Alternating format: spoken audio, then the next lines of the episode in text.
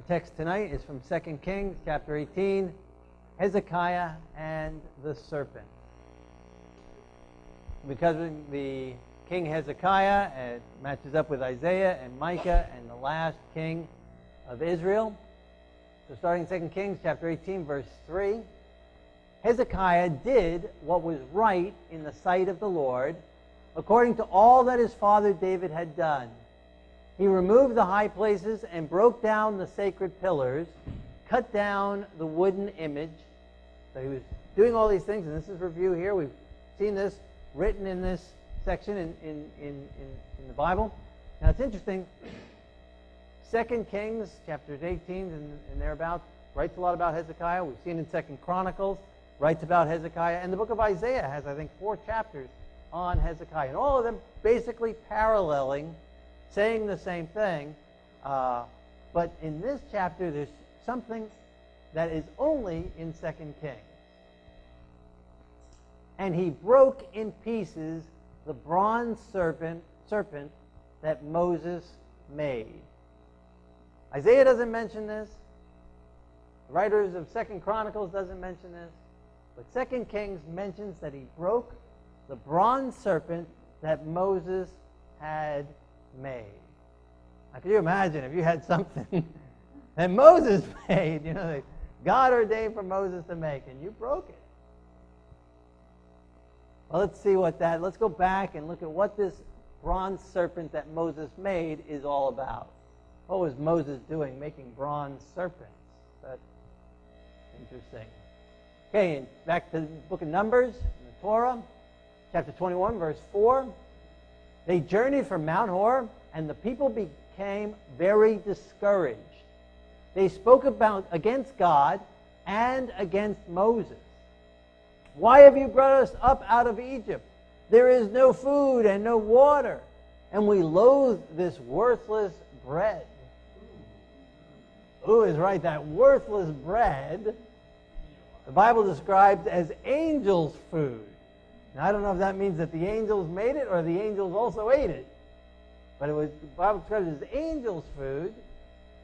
Manna from heaven, coming down from heaven miraculously, six days out of the week.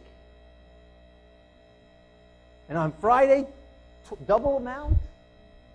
Disappearing every night, except on Friday, it remained. Miraculous food, this worthless food. Wow. A gift from heaven, worthless. Yeah, this is such an insult to God and talking against him. You brought us up out of Egypt. Why'd you bring us up out of Egypt? Well, weren't you the guys crying to come out of Egypt? And now you're blaming me for taking you out of Egypt? You guys didn't have to come. You could have stayed there if you wanted. And blaming God and Moses, speaking against Moses and speaking against God. And when we speak against the Lord's anointed, when we speak about against the one that the Lord has ordained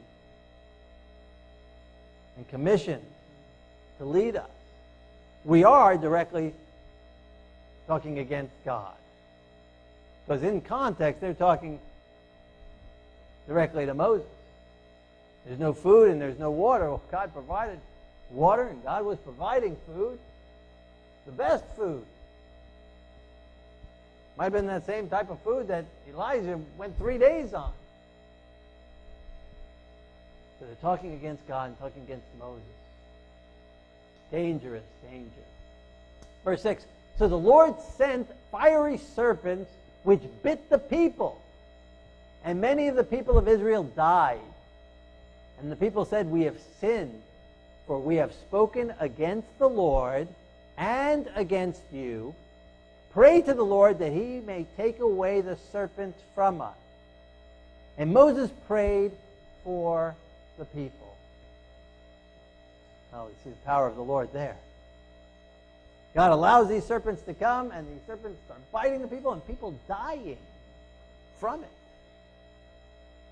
Be careful what we say. Be careful our attitude. Be careful how we act careful what we think about God. And we don't even necessarily have to say, God, this worthless food, why did you take us out of Egypt?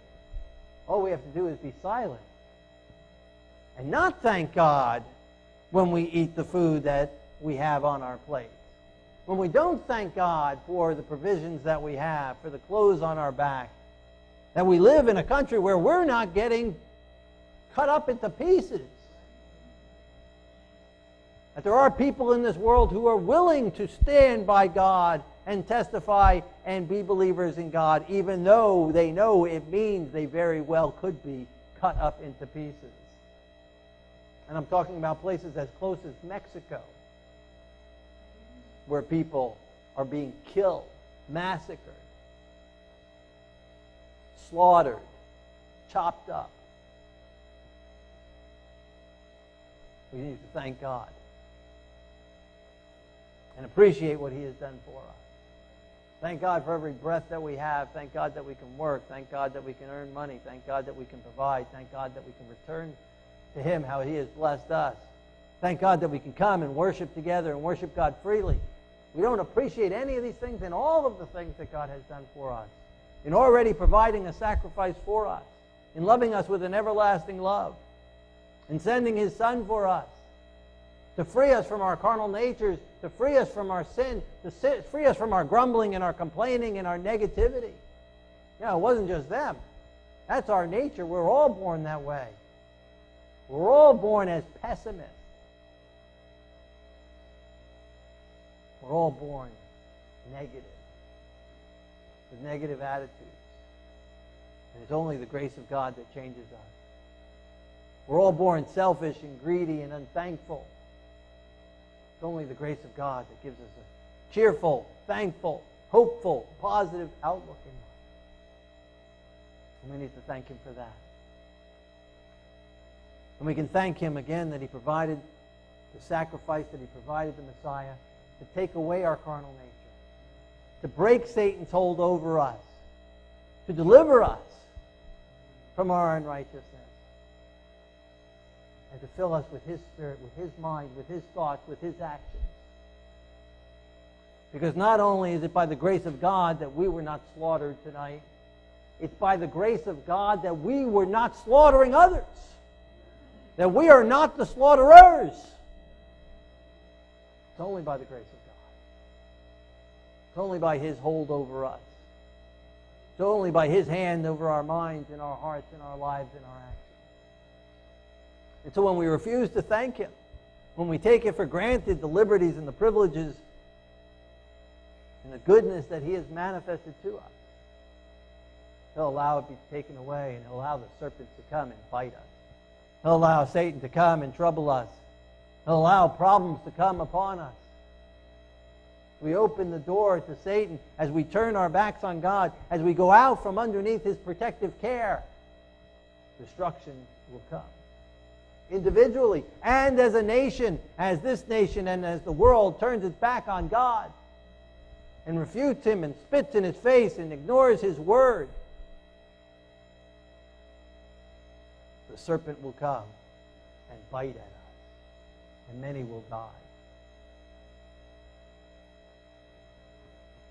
So when we go through troubles, when we go through problems, when we are harassed, when we are persecuted, we have a good example here. At least they woke up from that and turned to God and truly confessed their sin. And specifically, we have sinned, not just we have sinned generally. Oh, Lord, help us, help us. They confess it specifically. We have sinned, for we have spoken against the Lord and against you. Specifically mentioning the sin that they committed. That's true confession. Not just some general, Lord, forgive me for all my sins, but specifically mentioning the sin and confessing them. And confessing is just the start, just the first part. I guess the first part is God convicting us. So God convicted them and they woke up. God allowed the serpents to help wake them up. And they were convicted in heart that it was their fault. That these serpents were biting them. Thank God they didn't blame God for that. But they blamed themselves. And they confessed, and they confessed fully. And then needs to be followed up with repentance by the power of God to turn from the sin. And then they prayed for the Lord to take away the serpents from us. And then another miracle is that Moses prayed for the people.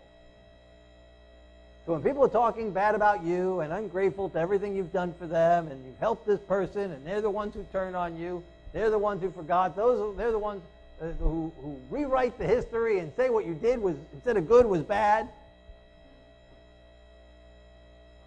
When your children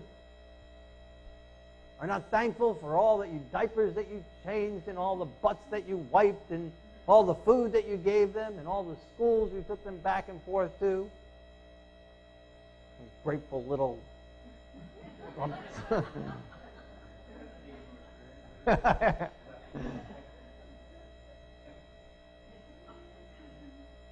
or your spouse or your friends or your boss or your employees, or your landlords or your tenants, or others in the congregation, and they're ungrateful and unthankful, and go beyond that, they talk badly about you, curse you, malign you, destroy your reputation, write some horrible things on Facebook, really get you, tweet you.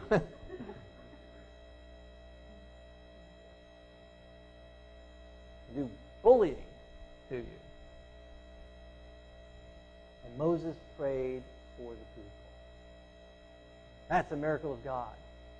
When God gives us the ability to pray for those very people. Oh, it's easy to pray for those we love. It's easy to pray for those who love us. But Moses prayed and interceded for them. And I can guarantee you, Moses didn't pray, start praying when they confessed. Moses was praying and interceding while they were grumbling, while they were complaining, while they were criticizing him, while they were blaming him. That's the power of God to give us love for our enemies, to pray and intercede for them. Moses prays so far, not doesn't mention it right in this section, but we see it. Moses prays so much and intercedes so fully that he says, Lord, let them have my place in heaven. Lord, if they cannot be there, blot my name out with them. That's how far he prayed for his enemies. Lord, let them go to heaven in place of me. They can't be there, Lord. Blot my name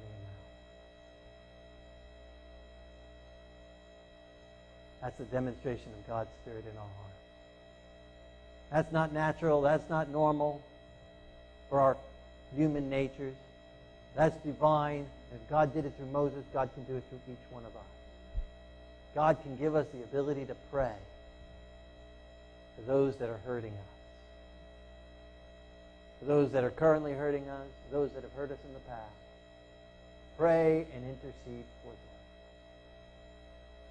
That's the power of God. That's the heart of God. It's not natural. And so when we don't have that and you're not wanting to pray for that person who's hurting you, confess that. God, I don't have your spirit. I don't have an ounce of prayer for that person. I have just hatred for them. I just want you to just crush them. I want you to just slam them, kill them, send some serpents their way. Lord, forgive me, cleanse me, and give me your mind and give me your heart. Lead them in your path. Thank you for providing salvation for them. Lead them to it and open their heart to accept it. Now Moses was praying, and then Moses continued to pray, and Moses prayed for the people. And the Lord said, Make a fiery serpent. He didn't just say, Okay, boom, the serpents are gone, everyone's healed. No, the Lord said, Make a fiery serpent. He had Moses act upon his prayer and set it on a pole and it shall be that everyone who is bitten, when he looks at it, at the bronze serpent on a pole, shall live. God asked for action to their prayer. Okay, so they confessed that was good. But he doesn't automatically take away the serpents. The serpents are still there, still biting. And I thought when I gave my heart to the Lord, all the problems would go away. the serpents don't go away. We're in enemy territory. We're living on this earth where Satan dwells, where Satan rules, where Satan is the prince of this earth. And he'll continue to bite us. But he says, when they are bitten, have them look not at the bite, not at the pain, not at the swelling, but look away from themselves and look up to the pole and look to the bronze serpent hanging on the pole.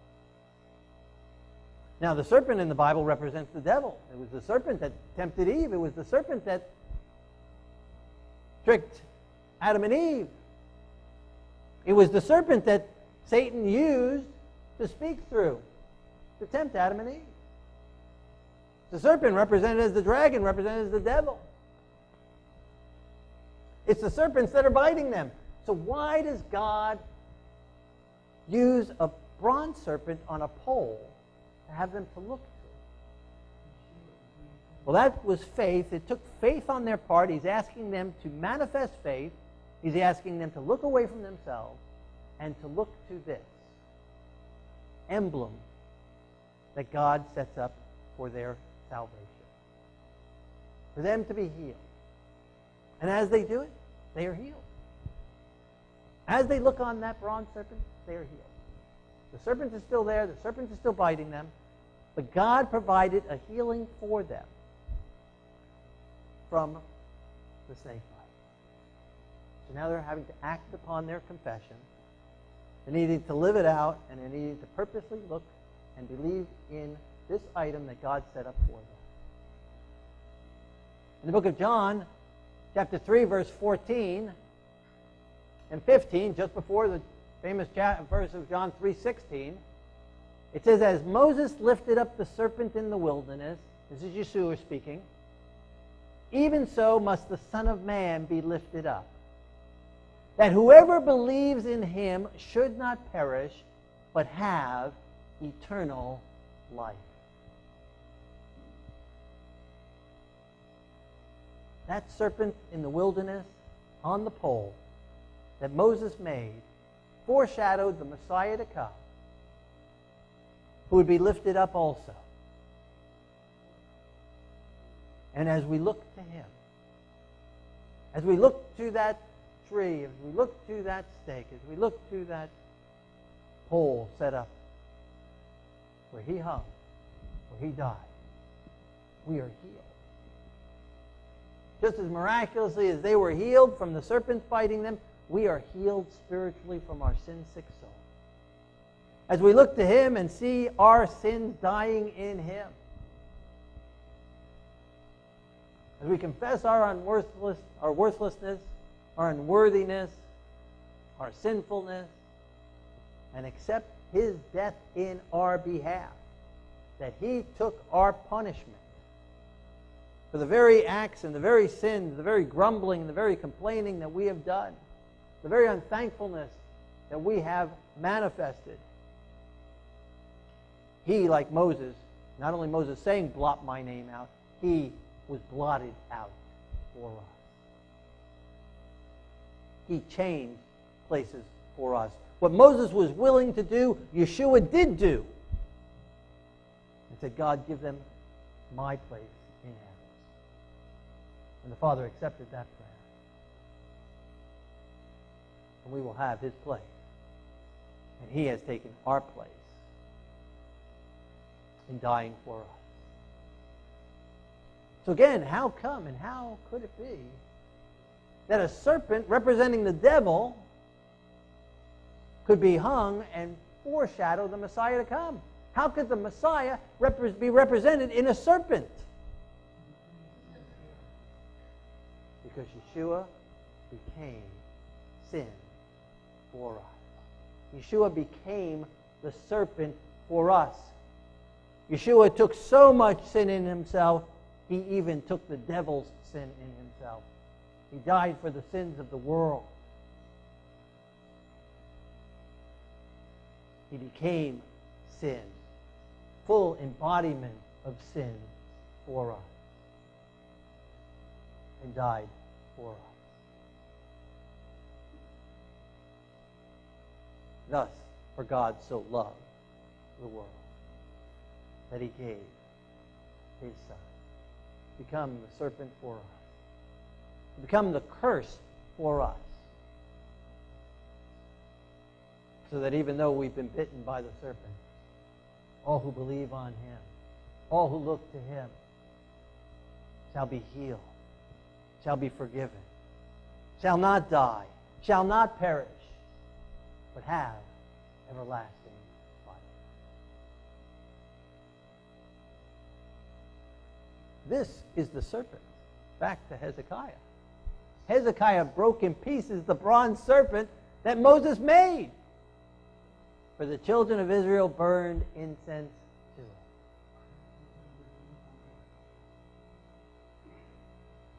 The bronze serpent that healed the people, that God told Moses to build, to make, to put up, that the people looked at and were healed, that foreshadowed the Messiah, that pointed forward to the Messiah.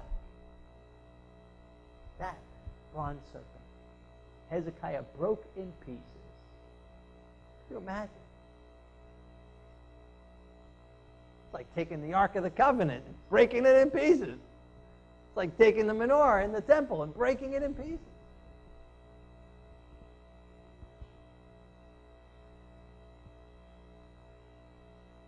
People began to worship it as an idol.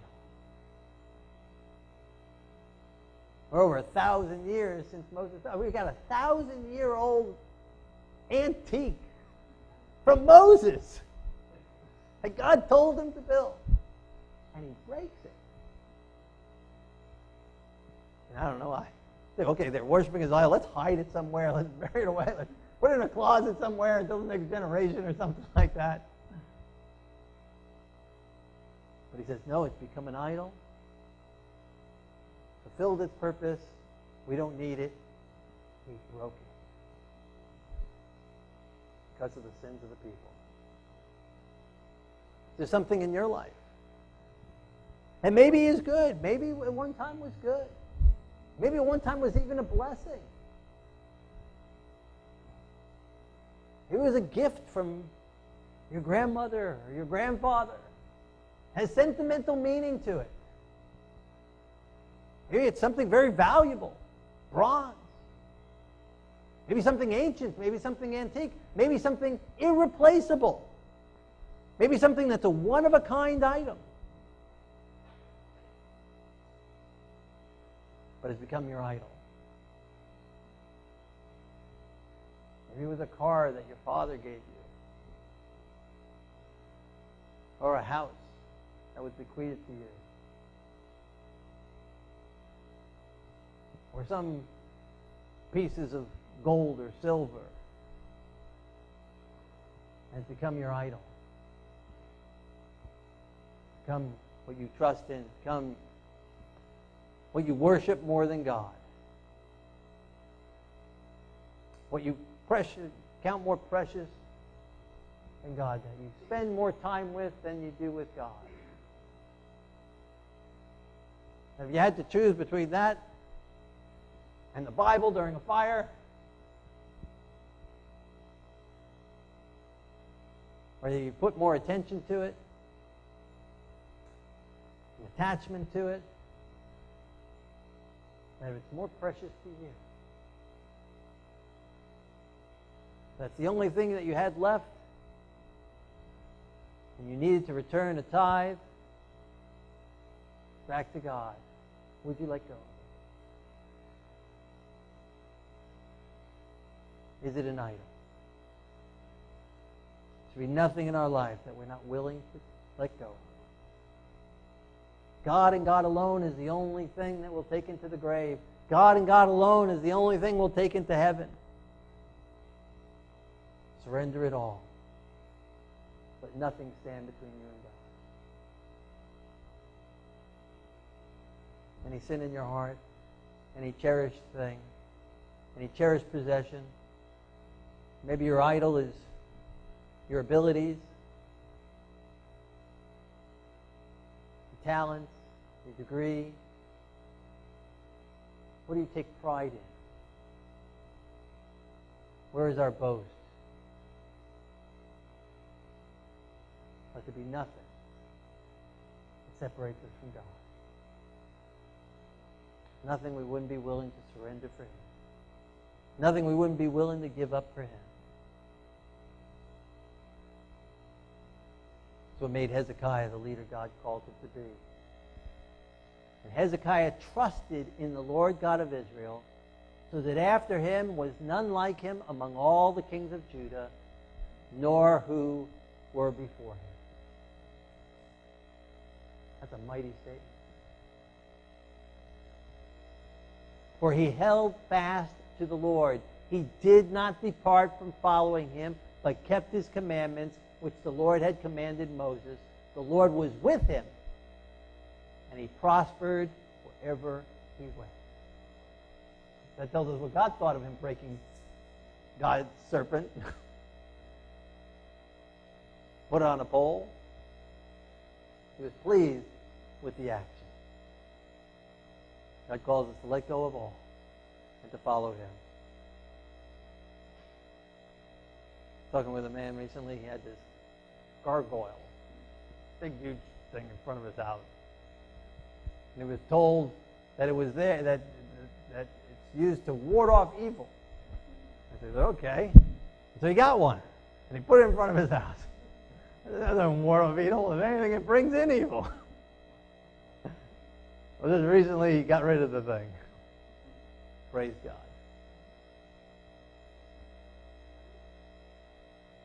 I remember I was visiting another man. In his garage, he had these cases stacked up this high of alcohol. He'd given up alcohol, but he didn't know what to do with these things. He spent a lot of money on these things. So he prayed about it and decided he needs to get rid of it. Early the next morning, I helped him. We went out to the sewer, and we're pouring it down the drain making a whole bunch of fish drunk, I guess, or something like that. well, the people across the street came running out. they must have been partying. There was a whole bunch of them, a bunch of them just came out and uh, in their pajamas or whatever. And, what are you doing? it became a testimony and a witness for God. Getting rid of these things. God has delivered me from these things.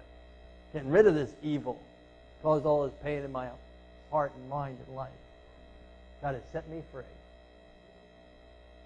God will set us free of everything and anything that we're not willing to let go of.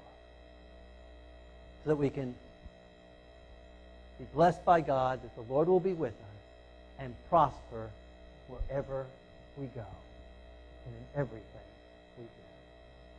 That's the way to experience the prosperity gospel is to surrender all to God. And we will prosper in all that He calls us to do. As we pray, any area in our lives, your life, my life, that God has brought to mind, the area where we've been unthankful, the area where we've been grumbling, complaining, against God's leaders, against God, unthankful for what He has done, no good thing will He withhold from them that walk uprightly. And so maybe you've been grumbling about something that you think you don't have that you should have. And we're not trusting God, not believing God, because no good thing will He withhold from them that walk uprightly. And He doesn't give bad gifts, He only gives good gifts. And so if you've got something that you think is a bad gift, it's a good gift. Might seem like worthless bread, but it's a good gift. We've been unthankful for anything. Trust in the Lord. Surrender it to Him Is any idol in your life, anything you're holding on to, anything that you're not willing to let go of. Surrender it all. Abraham had to surrender his son. Surrender it all. Maybe a child, maybe a spouse. Willing to surrender all. God gave him back his son. God may give you back whatever it is, but willing to surrender all. Everything and anything.